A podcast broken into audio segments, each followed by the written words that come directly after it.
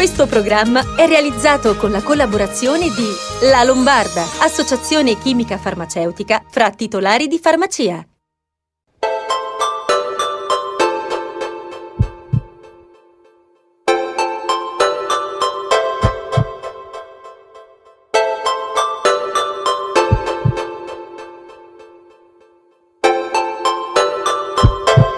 Ben arrivati a Sei in Salute, come sempre grazie per aver deciso di seguire la nostra trasmissione. Eh, settimana scorsa abbiamo avuto tra gli ospiti il dottor Massimo Scaccabarozzi, presidente di Pharma Industria. Questa intervista è stata molto apprezzata e soprattutto molto condivisa anche sulle nostre pagine social. Eh, la verità è che per chi vuole i vaccini subito e prodotti in Italia ci è stato spiegato che non è possibile, eh, almeno nel breve termine. È già stato ammesso dalle autorità europee che è stata sottovalutata la produzione di massa dei vaccini, che è il vero problema attuale eh, perché in realtà come Italia ci stiamo organizzando piuttosto bene, possiamo dire, eh, per la somministrazione. Con questa premessa penso abbiate già capito che in questa puntata parleremo delle novità che sono emerse sul Covid-19 e sui vaccini. Con molte informazioni lo faremo anche a fianco a me, vedete, Lorella. Ciao Lorella, giusto? Ciao Paolo, buonasera a tutti. Sì, eh, parliamo ancora di Covid e di vaccini, mi sembra un argomento dal quale non possiamo prescindere e con informazioni utili e anche pratiche e con un nuovo amico di Sei in Salute. E visto che come Telenova andiamo in onda anche in Piemonte, abbiamo chiamato il professor Giovanni Di Perri, che è responsabile malattie infettive all'ospedale Amedeo di Savoia di Torino. Ben arrivato professore grazie per aver accettato il nostro invito. Grazie a voi, grazie dell'invito ovviamente. Allora professore, non vogliamo parlare con lei della carenza dei vaccini, reale e grave, ma lasciamo questo tema diciamo ai TG ai vari talk show che sicuramente i nostri telespettatori già seguono. Lei è un medico, quindi vogliamo parlare della malattia e sì dei vaccini e con, uh, approfittiamo di lei per rispondere alle molte domande che ci sono arrivate in redazione. Allora, intanto siamo di nuovo in emergenza con le nuove varianti e in alcune zone siamo un po' tornati al punto di partenza, oserei dire quasi un giorno della marmotta di nuovo con grandi preoccupazioni. In certo senso sì, dunque noi diciamo eh, siamo in una situazione di stabilità ad elevati numeri con degli elementi nuovi caratterizzati principalmente dalle varianti e non ancora noti diciamo questi elementi per le loro proprietà. Cosa sappiamo? Sappiamo per esempio della variante inglese che è maggiormente contagiosa, e che secondo alcuni potrebbe anche essere più virulenta, ovvero maggiormente capace di produrre malattie di dignità clinica importante. C'è l'incognita delle altre varianti sudafricana brasiliana che potrebbero non risentire come desiderato dell'efficacia del vaccino o dell'efficacia diciamo di una protezione che viene dall'infezione spontanea. Questi elementi ci, ci rendono difficile prevedere l'immediato futuro, ecco oggettivamente. Perché eh, effettivamente da un punto di vista, diciamo, per ciò che concerne la discesa della curva, la densità di casi nuovi, la possibilità di, ria- di riaprire, in questo momento siamo in una fase di stallo, anzi con recentissima tendenza alla ricrescita e quindi eh, diciamo è, è, uno forse dei momenti più incerti e forse peggiori per quanto riguarda la gestione, la dinamica di questa epidemia. Professore, queste non sono proprio belle notizie, però le volevo chiedere eh, come curare l'infezione nelle prime fasi a domicilio. I dati ci dicono che sono ancora molti quelli eh, che vengono contagiati, per cui ripetiamo quali sono i sintomi che ci devono preoccupare, anche perché un mal di gola, uno starnuto ci mandano subito in crisi, e quali sono i farmaci sintomatici ed eventuali presidi da tenere in casa? Preso atto del fatto che al momento non abbiamo eh, farmaci direttamente attivi contro il virus, si cerca di gestire quella che è quella cosiddetta sindrome influenzale in funzione della sua espressività, che nella maggior parte dei casi è molto limitata, quindi appunto antinfiammatori, paracetamolo, quello che può essere diciamo eh, sufficiente per gestire un fenomeno che dura poco e certamente non è impegnativo. Questo vale anche per chi magari in assoluto benessere ha segni o sintomi attribuibili comunque al Covid come la perdita del gusto, la perdita dell'olfatto. Quelli sono, possono essere indicativi di una certa specificità che insomma eh, associano questi sintomi al Covid, però non sono diciamo, indicatori di gravità. La gravità, la, diciamo, le, l'eventuale sofferenza eh, di dignità clinica viene soprattutto dai polmoni. Allora cosa succede? Al di là della misurazione della febbre, che poi può anche cedere a un certo punto, occorre tenere a casa uno semplice strumento, un saturimetro, che ci dà una lettura molto veloce non invasiva, perché si, è come una pinzetta messa al dito di che cosa? Dell'efficienza respiratoria. Generalmente il, il, la nostra soglia è il 95%, occorre sapere magari quant'era normalmente in un soggetto, perché se abbiamo un soggetto già sofferente di una patologia polmonare cronica, magari lui è assestato già su valori di 91-92, per cui se mantiene quelli per noi va bene. Quindi è un discorso che si fa anche, il medico telefona, si fa leggere il valore e, e può tenere diciamo, a casa il soggetto. È chiaro che questa è la fase in cui, in funzione di quella che è la presenza del medico di medicina generale e della capacità, possibilità che ha di assistere la persona, si decide se ricoverare o no il soggetto. Allora ecco che un certo occhio, una certa esperienza, un, un, un controllo anche emotivo del medico stesso e questo riguarda anche il sottoscritto, eh, ovviamente ha beneficiato dell'esperienza di questi mesi. Oggi un'idea su chi evolve o meno un po' ce la facciamo su, su, su, sulla base dei primi esami, sulla base dell'osservazione del paziente già nelle prime 12 ore.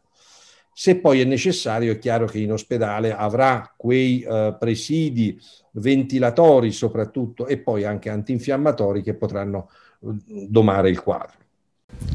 Professore, i pazienti che sono guariti dal Covid, e qui parliamo di oltre 2 milioni, quasi 2 milioni e mezzo di persone, sono immuni al virus o possono riammalarsi? Abbiamo dei dati eh, importanti che vengono dall'Inghilterra, 438 operatori sanitari che hanno sviluppato varie forme di Covid, seguiti nel tempo, hanno un rischio di reinfezione rispetto a un gruppo controllo che fa stesso, più o meno la stessa vita, ma soprattutto lo stesso mestiere, dello 0,4%, che sarebbe il 4 per 1000. Questo in un arco di osservazione di sei mesi. Vuol dire che evidentemente l'aver contratto l'infezione in precedenza ci dà un livello di protezione che addirittura è superiore al vaccino. Ora, la domanda è quanto durerà e se effettivamente può durare magari un anno in una certa forma, ma molti anni in termini di capacità di evitare che un'eventuale infezione, anche se contratta, possa, possa, possa evolvere diciamo, verso forme gravi. Noi oggi usiamo vaccini come l'antipneumococcico che certamente non dà un'immunità sterilizzante, però riduce di molto la gravità delle infezioni. Allora, insomma, è già un risultato ottimo a livello proprio di medicina pubblica. Professore, ci sono patologie croniche o anche autoimmuni che devono essere considerate prima di effettuare il vaccino? Glielo chiedo perché ci ha scritto una telespettatrice che quando si è recata al, a fare il vaccino e ha detto di avere una malattia della tiroide è stata rimandata. Direi, direi che patologie croniche autoimmuni non sono una controindicazione all'effettuazione del vaccino. Consideri che comunque le persone affette da patologie autoimmuni durante tutta la, la loro vita, durante tutte le giornate che passano, respirano e ingurgitano miriadi di antigeni diversi senza che nulla succeda. Eh, direi che non è certamente controindicato. Al momento, nella casistica di osservazione retrospettiva che abbiamo sui vaccinati, non emerge a nessun titolo un, un problema eh, circoscrivibile alle malattie autoimmuni, affatto piuttosto malattie croniche che possono richiedere farmaci particolari, citostatici, antineoplastici, corticosteroidei, cercare di collocare il vaccino in un intervallo libero, questo non per la paura degli effetti collaterali, ma per garantire al vaccino la massima efficacia possibile. Questo è molto interessante. Eh, dicevamo prima dei guariti dell'infezione. Eh, devono essere vaccinati e se sì, con quali mo modalità? Questo è un problema che nella pratica ha, ha, sollevato tutta una serie di atteggiamenti diversi, di problemi. Mi telefonano almeno, eh, devo dire, sette volte al giorno per chiedermi mh, cose di questo tipo. Eh, io ho 28 medici, di cui 9 hanno contratto il Covid prima che il vaccino fosse disponibile. Abbiamo deciso insieme che non fosse il caso di vaccinarsi, ma che verso la fine dell'anno avremmo ripreso in considerazione il discorso. Questo perché effettivamente eh, leggendo la letteratura abbiamo coscienza del fatto che chi si è immunizzato spontaneamente, ovvero attraverso l'infezione, è protetto e probabilmente anche più protetto rispetto a quello che possiamo oggi dire della vaccinazione. Per cui, fra l'altro, le dico che mh, i pochi e transitori effetti collaterali, cioè la giornata di febbre alta, i dolori muscolari, sono venuti soprattutto a chi ha fatto il vaccino ma aveva già contratto l'infezione in precedenza perché effettivamente il vaccino ha riproposto al sistema immunitario un antigene, così lo chiamiamo noi, che già il sistema conosceva, per cui aveva le difese pronte e lo ha aggredito. Questa aggressione è un fenomeno infiammatorio che da una parte ci dice che eh, certamente l'immunità funziona e che quindi è paradossalmente un segno favorevole, dall'altra può essere un fastidio perché una giornata di febbre, una giornata di disabilità, di, diciamo, di, di, di disordine può, può, dar fastidio a tutti, però non si va oltre questo, questi piccoli fenomeni. Professore, dobbiamo andare un attimo in pubblicità, stia con noi, torniamo subito, state con noi un minutino, torniamo. Da Estetica La Creta per la cura del corpo disponiamo di tecnologie all'avanguardia, quali radiofrequenza, pressoterapia e endosfere, oppure scegliere di godere dei classici trattamenti manuali come massaggi specifici, bendaggi, fanghi, scrub corpo. Oltre a tutti questi servizi, il nostro salone offre alla propria clientela servizi di osteopatia, trucco semipermanente e tattoo con personale altamente competente e qualificato. Estetica La Creta, 20 anni di esperienza al vostro servizio. Vi aspettiamo!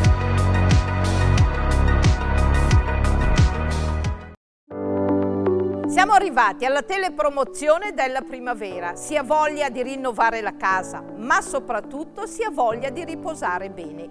La parola materasso, a cosa vi fa pensare? Al dormire, al riposo.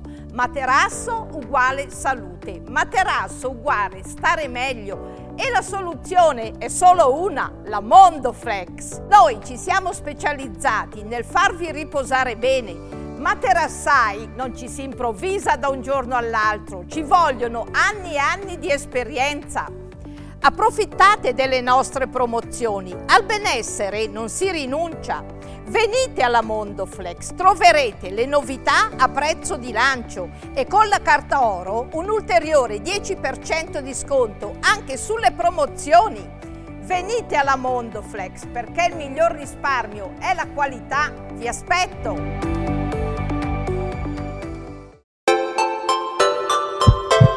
Bentornati a Sei in Salute, siamo con il professor Giovanni Di Perri dell'ospedale Amedeo di Savoia di Torino. Professore, sul vaccino AstraZeneca se ne parla tantissimo in uh, questi giorni. Ci sono molte polemiche ancora perché si dice che non protegge abbastanza dall'infezione, ma gli ultimi dati eh, invece dicono che ha un'efficacia protettiva altissima per quanto riguarda la malattia conseguente all'infezione e anche sui decessi. Certamente, è un problema, non è stato uno studio, diciamo, fortunato da un punto di vista organizzativo metodologico, quello di AstraZeneca. Sono partiti con l'intenzione di fare una dose sola, poi in itinere hanno deciso di farne due, prima hanno pensato a quattro settimane, poi a otto, poi a dodici, poi si sono accorti che in realtà un gruppo di soggetti numeroso, quasi 1400, anziché una dose intera come prima dose, aveva, erano, diciamo, aveva ricevuto mezza dose, e fra l'altro era un gruppo che funzionava particolarmente bene. Fatto è che alla fine all'EMA e all'AIFA hanno presentato i documenti diciamo, disponibili in quel momento e che parlavano di un un'efficacia complessiva con due dosi del 62%. Poi successivamente dei dati mh, numericamente più del doppio rispetto a quelli che ne hanno permesso l'approvazione sono venuti fuori, sono stati pubblicati ieri sull'Ancet e si parla di un'efficacia che anziché del 62 arriva a oltre l'82% se la seconda dose viene fatta al terzo mese. Quindi se opzionalmente si dice da 4 a 12 settimane, scegliamo le 12 settimane perché il rendimento nel tempo del vaccino aumenta. L'impressione che un vaccino diciamo che agisce in maniera un po' più lenta rispetto a Pfizer e Moderna. C'è un altro dato interessante che fra la prima e la seconda iniezione laddove l'iniezione, appunto la seconda è al terzo mese, si assiste a uno sviluppo progressivo di protezione a partire dal ventesimo giorno dopo la prima dose che arriva al 76%. Questo autorizza a guardare con benevolenza quella che è la, la strategia attuale del, del, Regno Unito che cerca di espandere al massimo il, il numero di coloro che ricevono la prima dose in attesa di poter poi disporre della seconda. Ma se effettivamente l'intervallo è a tre mesi, come i dati convincenti, devo dire, ci dicono, beh, allora forse è una strategia che può essere, può essere seguita anche da altri paesi, secondo me. Professore, a un anno dall'inizio dell'emergenza sanitaria abbiamo trovato i vaccini, anche se ce ne sono pochi, ma siamo ancora molto scarsi per quanto riguarda le cure. A ondate sentiamo parlare di vitamine di ogni tipo, di plasmaterapia, di anticorpi monoclonali e di farmaci in generale qual è la situazione, eh, cosa è davvero valido e che cosa c'è invece in divenire e da verificare. Per esempio, il principio della plasmaterapia è quello di dare il, diciamo, anticorpi preformati da un soggetto guarito a un soggetto che all'inizio dell'infezione no, certamente non li ha ancora sviluppati. La raffinazione di questo principio è la produzione dei monoclonali, neutralizzanti, quindi attivi evidentemente contro la proteina di superficie del virus, per impedire al virus di raggiungere le nostre cellule e quindi di infettarle. Questa um, misura ha avuto degli studi clinici interessanti, peraltro ancora numericamente ridotti, e che ci dicono che se effettivamente questo tipo di intervento viene effettuato molto precocemente, può uh, determinare per esempio un minore, un minor rischio di essere ricoverati in ospedale nella casistica seguita e ovviamente un minor rischio di sviluppare forme gravi. Uh, è chiaro che uh, si tratta, secondo me, di individuare, di strategizzare l'uso di questi farmaci per raggiungere, per esempio, persone a rischio. Faccio un esempio, tutti coloro che hanno più di 60 anni e si sono appena infettati possono beneficiare di questa infusione di monoclonali. Um, un altro capitolo molto importante che per, al momento lavora sotto traccia in silenzio è quello dei farmaci antivirali. Ce ne sono due uno noto con una sigla, eh, un fa- una, una, purina, un analogo nucleosidico, e un altro simile a questo che si chiama Molnupinavir, che è un farmaco che è stato prima sviluppato per l'influenza, poi gliene è stato preferito un altro ed era nel cassetto di un'industria farmaceutica che nei modelli animali, in particolare nel furetto, ha dato risultati straordinari. Questa sarebbe proprio la, la, compressa di antivirale. Per chi lavora sugli antivirali come, come, come la, la, la, mia scuola, su anti-HIV, anti-HCV, anti-HBV, beh, l'idea è molto molto attraente, anche perché sarebbero compresse da dare a casa a soggetti che magari hanno un qualche rischio di evolvere, per cui ci permetterebbe di svuotare gli ospedali, dovesse funzionare come il modello animale fa, fa, fa ritenere che possa, possa, possa essere. Ecco. Questa è una notizia in anteprima che ci sta dando, professore. Vediamo cosa diranno gli studi clinici. La ringraziamo moltissimo per aver partecipato a Sei in Salute. E naturalmente se ci sono delle novità ce le faccia sapere, così le potremo raccontare ai nostri telespettatori. Grazie ancora. Grazie a voi e alla sensibilità che mostrate al problema. Buon lavoro. E siamo arrivati al nostro spazio dedicato alle novità in farmacia che sono sempre molte e di cui vi diamo conto ogni settimana. E uh, con la nostra rubrica che ha sempre molto successo. E vediamo collegata la nostra dottoressa Anna Rosa Racca, presidente di Federfarma Lombardia, che salutiamo. Ben arrivata dottoressa. Buonasera a tutti. Dottoressa, dopo la fiducia ottenuta dal governo Draghi, le farmacie italiane hanno annunciato di essere pronte a realizzare il potenziamento della sanità territoriale e confermano eh, la propria disponibilità a collaborare per fronteggiare al meglio l'emergenza Covid-19.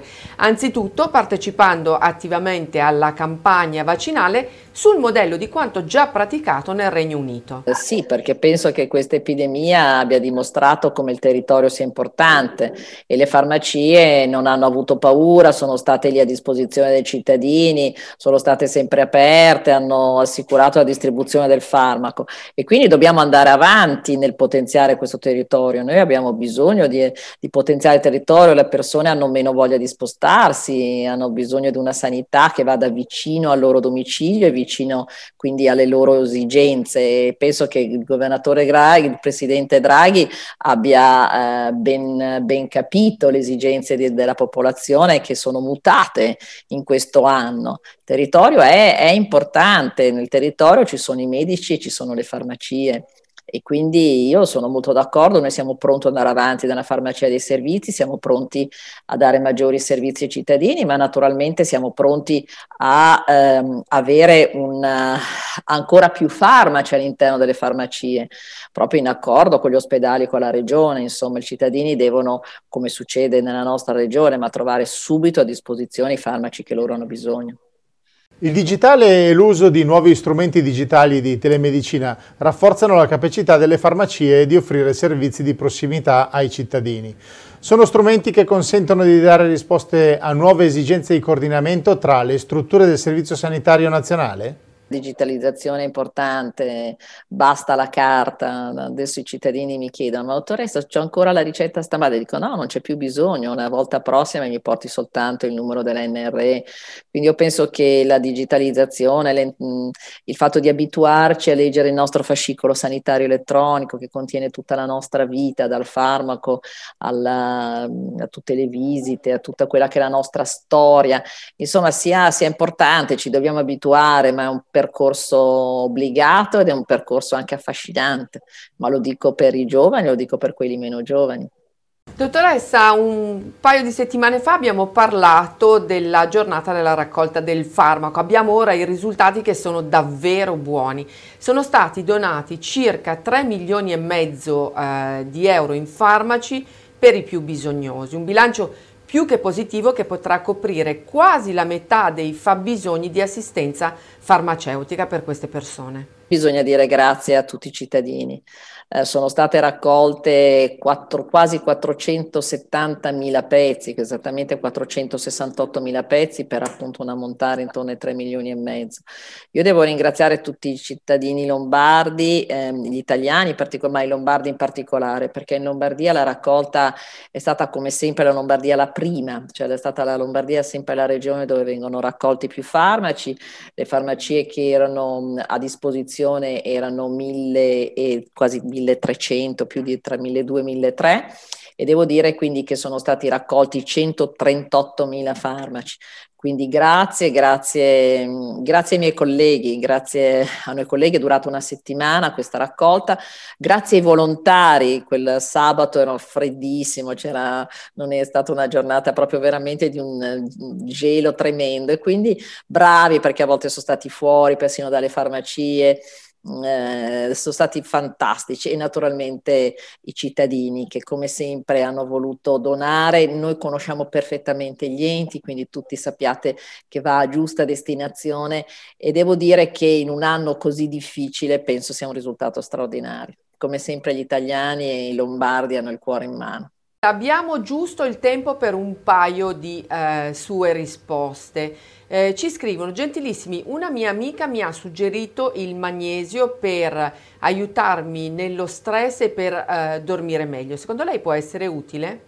Sì, trovo che il magnesio abbia dei risultati straordinari, eh, abbia dei risultati straordinari molto anche per lo stress e quindi naturalmente quindi questo può favorire anche tutta la nostra vita quotidiana e poi la sera l'addormentamento. È mm, molto utilizzato e come sempre non bisogna però ovviamente abusarne, quindi sempre bisogna rivolgersi al farmacista al medico. Ci scrive Sara, gentilissima dottoressa, ho tolto la tiroide due anni fa e le mie unghie sono diventate sottilissime e si spezzano in continuazione. Chi è lo specialista che si occupa di questo problema e nel frattempo mi può consigliare qualche cosa? so se la tiroide o no, eh, magari è un periodo forse di debolezza, ci sono moltissimi prodotti eh, per bocca che contengono soprattutto il rame e lo zinco, ci sono tanti prodotti anche da usare localmente, ce n'è una gamma infinita. Eh, penso che come sempre il farmacista possa essere un alleato e quindi possa consigliare nella maniera corretta e comunque penso che lo, speciali- lo specialista è sicuramente il dermatologo. Dottoressa, per questa sera chiudiamo qui, la ringraziamo per averci di nuovo raccontato le novità uh, della farmacia e ci vediamo lunedì prossimo. Buona settimana. Buona settimana, buona settimana a tutti, arrivederci. Arrivederci. E anche per oggi è arrivato il momento dei saluti. Grazie a, a tutti gli specialisti che sono intervenuti anche in questa puntata.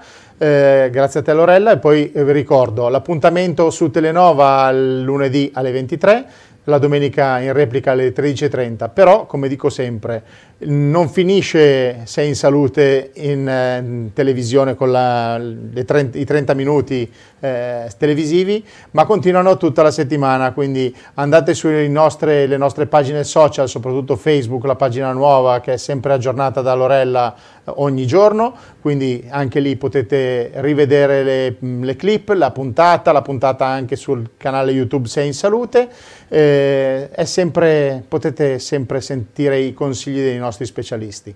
Quindi televisione, web, social e tutto quanto. Sei in salute è sempre con voi, ok? Grazie, buona serata. Buona serata.